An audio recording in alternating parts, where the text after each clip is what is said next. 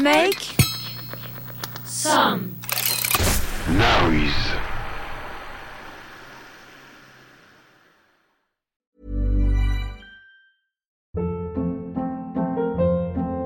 Hold up. What was that? Boring. No flavor. That was as bad as those leftovers you ate all week. Kiki Palmer here, and it's time to say hello to something fresh and guilt-free. Hello Fresh. Jazz up dinner with pecan-crusted chicken or garlic butter shrimp scampi. Now that's music to my mouth. Hello Fresh. Let's get this dinner party started. Discover all the delicious possibilities at hellofresh.com.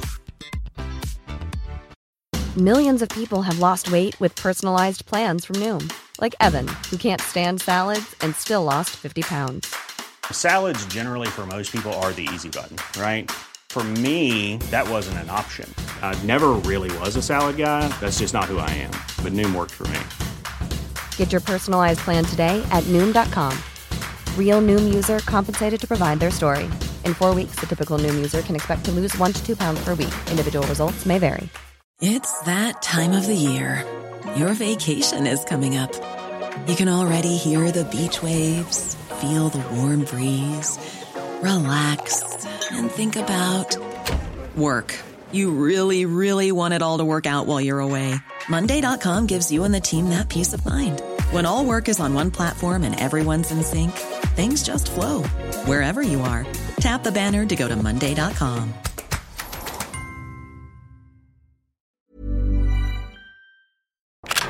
Derrière Derrière l'objectif. l'objectif.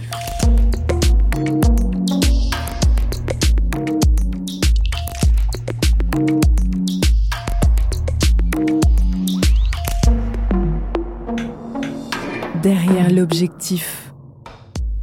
Je pense qu'en tant que femme, on peut tout faire. On peut faire des sujets euh, ultra durs de guerre comme des sujets euh, super sensibles, féminins. Enfin, il y a vraiment euh, aucune différence. Alors oui, parfois effectivement, en tant que femme sur le terrain un peu euh, dur, on va moins nous prendre au sérieux. On va. Mais après, on peut aussi euh, en fait jouer ça en notre faveur, dans le sens où on se méfie un peu moins de nous du coup. Donc parfois, on bat un peu des cils et puis on passe un checkpoint en série et ça passe.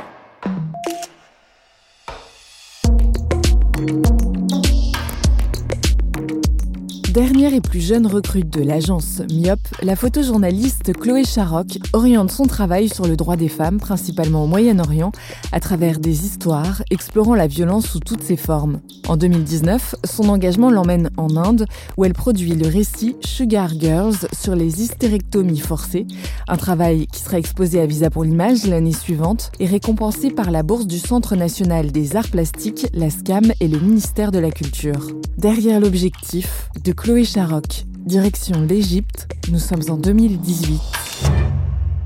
Je m'appelle Chloé Charoc, je suis donc photojournaliste de 29 ans, membre de l'agence MIOP. Je travaille principalement dans la région du Moyen-Orient et beaucoup autour des thématiques liées aux droits des femmes ou des conséquences des conflits sur les populations civiles. Aujourd'hui, on va donc partir en Égypte. Dans quelques secondes, elle va souffrir. Il n'y aura pas de rébellion, juste un sourire tendu. La famille a préparé la fête. Elle n'a pas d'autre choix. Dans son milieu de gens modestes, toutes les petites filles sont excisées. Elles sont des milliers à attendre quotidiennement le grand jour. Celui qui fait peur, mais qui, dans une communion de douleur, rendra les petites filles semblables à leur mère. C'est le barbier qui officie. Il pratique plusieurs excisions par jour. Pour contenir la douleur, elle a beau appeler son père et sa mère, son ventre brûle.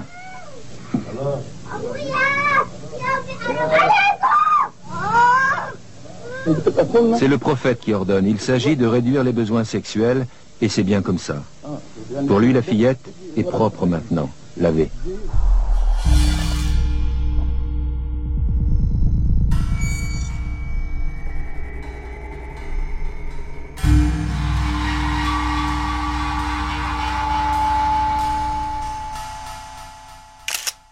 C'est vrai que je travaillais déjà pas mal sur la question des droits des femmes. Et puis, un collègue qui m'aidait un petit peu dans mon travail m'a un petit peu soufflé l'idée de partir en Égypte. Parce que l'Égypte était un pays où il y avait très peu de journalistes sur place, compte tenu en fait de la situation euh, pour les, les droits de la presse, où justement c'est très compliqué de travailler là-bas. Et l'idée à cette époque pour moi était un petit peu d'essayer de me placer sur un pays où il y avait assez peu de concurrence pour essayer de faire des reportages, pour euh, voilà un petit peu lancer ma carrière. Et donc, je, voilà, je me suis un petit peu renseignée sur l'Égypte, sur les différentes problématiques qu'il pouvait y avoir en rapport avec les droits des femmes. Et je suis tombée en fait sur des chiffres absolument aberrants, qui étaient les taux des pratiques d'excision en Égypte, qui étaient à cette époque à plus de 92%. Ce qui était d'autant plus étonnant, c'est que cette pratique touche en fait toutes les classes sociales et également la communauté chrétienne comme musulmane. Donc effectivement, face à ces chiffres qui m'ont juste absolument euh, scotché, euh, là je me suis dit qu'il fallait absolument que je fasse un sujet là-dessus. Donc j'ai pris ma décision et je suis partie euh, quelques mois après essayer de réaliser ce sujet.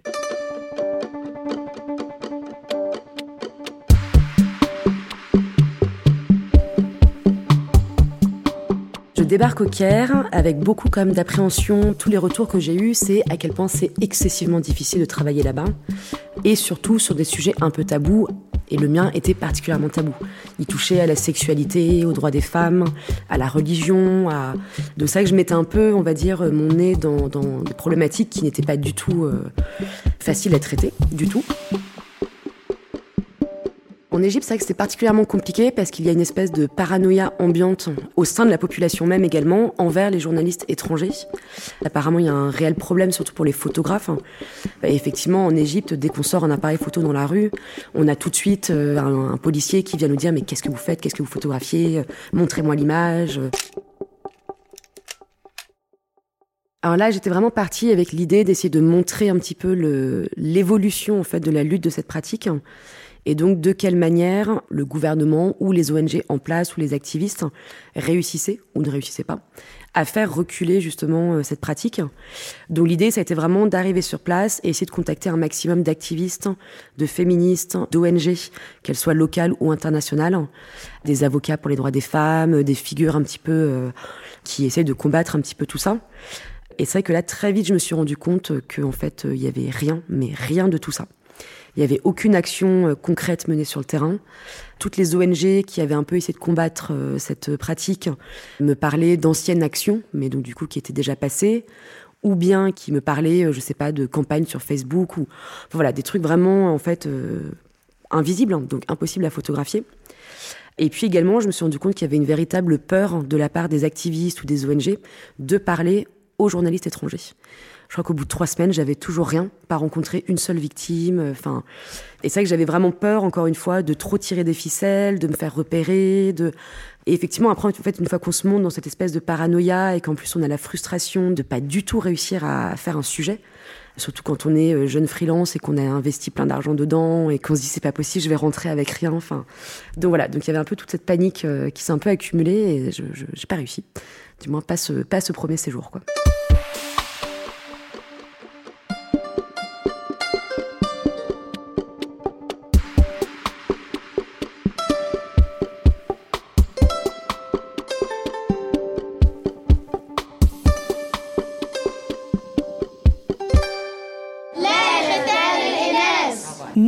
Mutilation génitale. L'excision se fait généralement sur des fillettes entre 7 et 13 ans. Beaucoup ne savent pas ce qu'est la mutilation génitale avant de la subir. La pratique est interdite en Égypte depuis 2008 mais reste très répandue dans les milieux ruraux et populaires. Dans ce village du sud du pays, la grande majorité des femmes mariées sont excisées. Pour beaucoup, c'est avant tout une tradition associée à la pureté et à la chasteté des jeunes filles. Oui, j'ai circoncis mes filles. Tu coupes juste un petit bout pour préserver la chasteté de la femme. Le médecin coupe juste une petite partie pour ne pas rendre la fille sexuellement inactive, mais que sa libido reste dans la moyenne.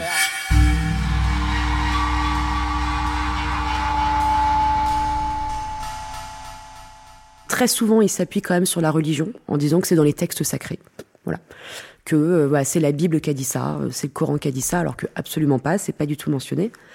Et puis également, il y a une pression sociale qui est énorme, hein, parce que du coup, c'est tellement une pratique banalisée qu'on considère qu'une jeune femme qui n'est pas excisée ne va pas se trouver de mari. Et mine de rien, dans ces cultures, euh, marier sa fille, c'est quand même super important, quoi. La pureté de la femme aussi, on considère qu'une fille euh, qui n'est pas excisée va avoir des pulsions sexuelles qui font qu'elle va tromper son mari parce qu'évidemment, euh, c'est à cause de la femme que. voilà. Bref, passons. Normalement, c'est une pratique qui est pénalisée. Depuis 2008, hein, c'est condamnable par la loi, c'est pénalisé illégalement, etc., etc. Sauf que dans les faits, depuis 2008, il me semble qu'il y a peut-être trois médecins qui ont été condamnés.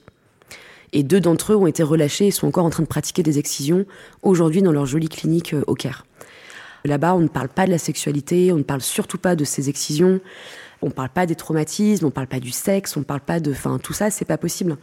Donc effectivement, j'avais rencontré des jeunes qui me disaient ah oui ma grand-mère ou ma mère ou voilà oui j'ai une copine qui machin et dès que je leur disais bah est-ce que elle voudrait témoigner, est-ce que? Et bah là tout de suite les portes se refermaient euh, complètement et c'était ah non elle veut pas, elle veut pas, elle veut pas. Personne n'ose parler. Et donc au bout d'un mois, bah, mon visa expirait, il fallait que je rentre en tous les cas, et du coup je suis rentrée vraiment extrêmement frustrée. J'avais quasiment rien du tout en fait. Enfin, c'était assez dramatique. J'étais très très découragée, vraiment déprimée. Voilà, une fois que je suis rentrée en France, je me suis dit mais c'est pas possible. Enfin, je peux pas en fait rester sur un échec comme ça. J'ai quand même investi de l'argent déjà. J'ai quand même malgré tout fait des recherches sur place. J'ai quand même une première lecture du pays. Il faut que je, faut que je persévère parce que sinon je rentre et enfin je, je peux pas abandonner quoi. Donc j'ai quand même réfléchi encore un peu à ce sujet pendant plusieurs mois essayant de réfléchir à différentes manières de faire, en me disant ok c'est comme ça je vais faire que du portrait et pas du reportage, mettre l'accent sur les témoignages. Et donc je me suis décidée à repartir avec une deuxième idée en tête, un deuxième angle, qui était de photographier la lutte contre cette pratique en photographiant des femmes qui avaient été victimes en fait d'excision, mais qui avaient refusé que leur fille se fasse exciser. Et à travers leurs témoignages, en faisant des portraits mère-fille comme ça, ensemble, et à travers le témoignage de ces mères, comprendre qu'est-ce qui leur a fait changer d'avis en fait à un moment donné dans ces euh, dix dernières années, euh, trois dernières années, enfin ça dépendait euh, de l'âge de la fille et c'est un peu le seul moyen de parler du coup d'actions passées qui ont eu un effet sur la lutte contre cette pratique. Zainab est une mère de famille égyptienne. Sa fille a 8 ans, l'âge à partir duquel l'écrasante majorité des parents égyptiens font exciser leur fille. Pour Zainab, il en est hors de question. C'est une partie du corps humain que Dieu a créée. Il ne faut pas la déformer. Il faut la laisser telle que Dieu l'a créée.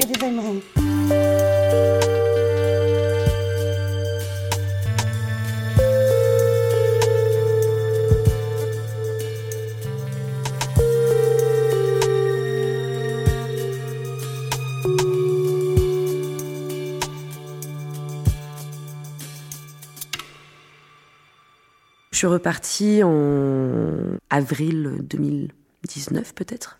Avril 2019, quelque chose comme ça. Je m'étais mise en contact avec une journaliste euh, française qui habitait au Caire et qui, elle, bossait sur le sujet depuis maintenant plusieurs années qui a pu également vraiment beaucoup m'aider en me donnant des contacts qui ont été extrêmement utiles, en faisant part de son expérience à elle, en travaillant sur ce type de sujet.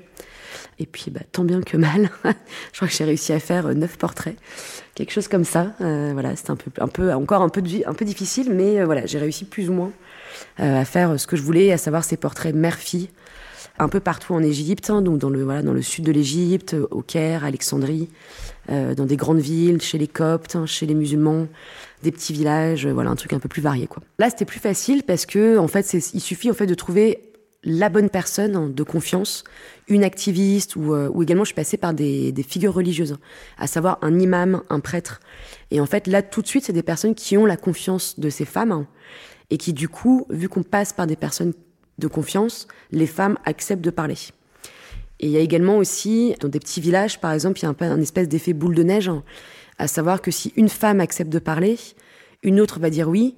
Et à un moment donné, on s'est retrouvé avec huit femmes autour de nous euh, qui voulaient toutes absolument parler, qui nous racontaient les détails euh, incroyables de leur vie sexuelle, de leur excision, de, enfin, une espèce de déliement des langues euh, incroyable.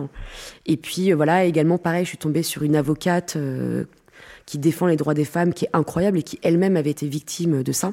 Et elle faisait vraiment en plus partie d'un réseau de défense des droits de l'homme en Égypte. Et là, quand elle m'a parlé en fait de cette expérience d'excision, Enfin, pour elle, c'était vraiment, elle l'a vécu comme un viol, mais en plus un viol auquel ses parents assistent et auquel ses parents participent et qui en plus se solde par une mutilation et qui l'a tellement traumatisée. Mais là, elle me racontait, voilà, euh, pendant 25 euh, ans, euh, moi, c'était impossible qu'on me déshabille, mon mari.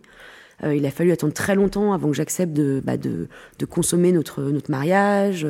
à chaque fois, je le vivais comme un viol aussi, alors que mon mari, j'étais amoureuse de lui. Et elle a été tellement traumatisée que le jour de son accouchement, elle a refusé que les médecins la déshabillent. Et elle a failli perdre en fait son enfant à l'accouchement parce qu'elle était tellement traumatisée qu'elle voulait pas qu'on la touche, qu'elle voulait pas que les médecins bah, regardent entre ses jambes, que enfin ça a été vraiment euh, et donc finalement elle a dû accoucher en césarienne en urgence euh, absolue, à deux doigts de perdre son enfant, un vrai vrai gros traumatisme. Son deuxième enfant, elle a failli le perdre encore de la même manière. Euh, parce que là, pareil, en fait, le traumatisme est revenu et pour elle, il était hors de question qu'on la voie nue. Et effectivement, maintenant, elle essaie de combattre ça euh, du mieux qu'elle peut. Elle essaye de convaincre toutes ses amies de pas euh, faire exciser leur fille. C'est vraiment une femme qui m'avait touchée parce qu'il y avait ce contraste entre la force d'une femme indépendante, moderne, qui portait des pantalons et des talons, qui allait bosser dans un bureau de défense des droits de l'homme, qui voilà, sacrée nana, et qui à côté de ça avait quand même ce, cette espèce de cicatrice tellement profonde et enfin.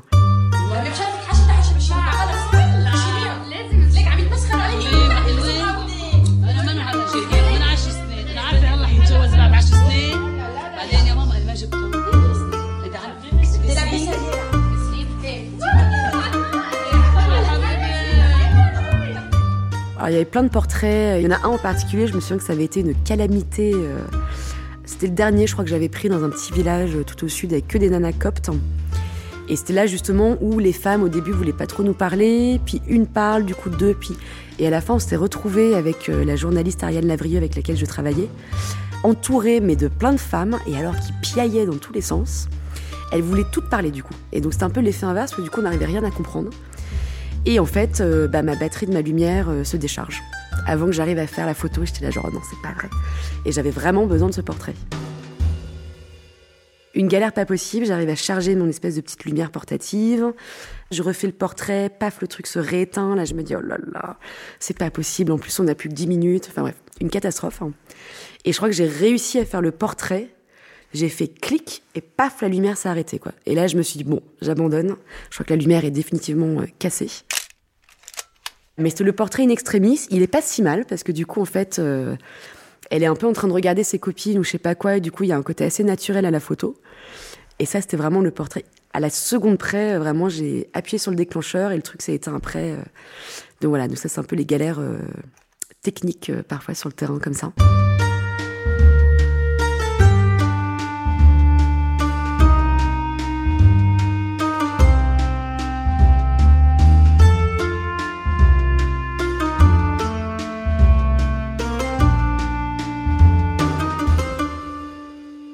Même si là j'avais trouvé une espèce d'angle un peu plus intéressant, malgré tout, à la fin de mon séjour, j'avais réussi à faire que neuf portraits. Et neuf portraits, euh, voilà, en plus j'avais essayé de jouer un peu avec euh, la lumière euh, artificielle. Enfin, moi normalement dans ma photographie, je fais que de la lumière naturelle, donc là j'étais un peu prise au dépourvu. Mais voilà, je m'étais dit, il faut que je fasse des portraits qui claquent, parce que sinon ça va être tellement lambda en fait comme sujet qu'il faut que je me différencie au moins un petit peu par l'esthétique.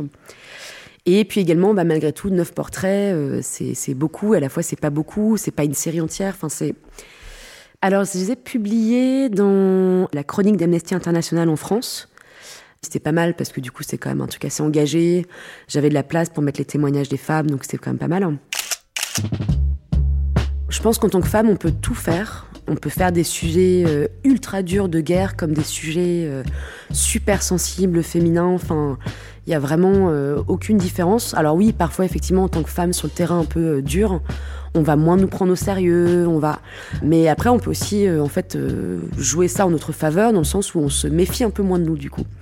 Donc parfois, on bat un peu des cils et puis on passe un checkpoint en série et ça passe.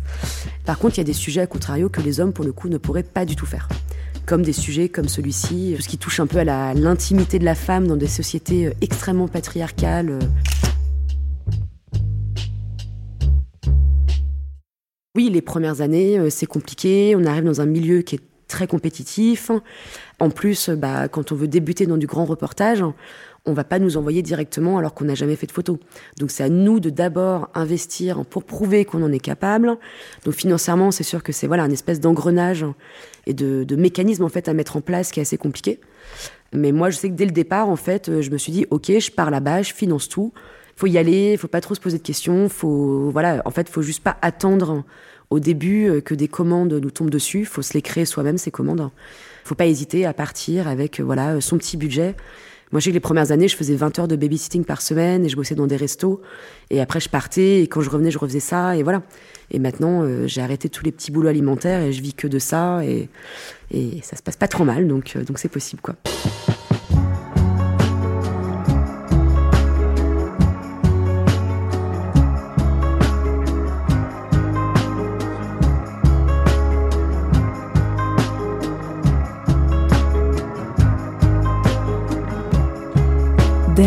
L'objectif. Vous avez aimé cet épisode? N'hésitez pas à le noter, le partager, le commenter.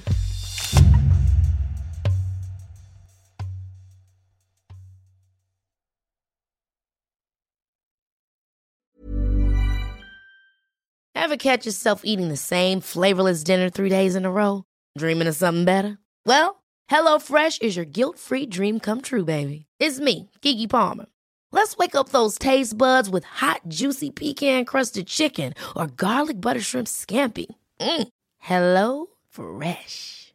Stop dreaming of all the delicious possibilities and dig in at HelloFresh.com. Let's get this dinner party started.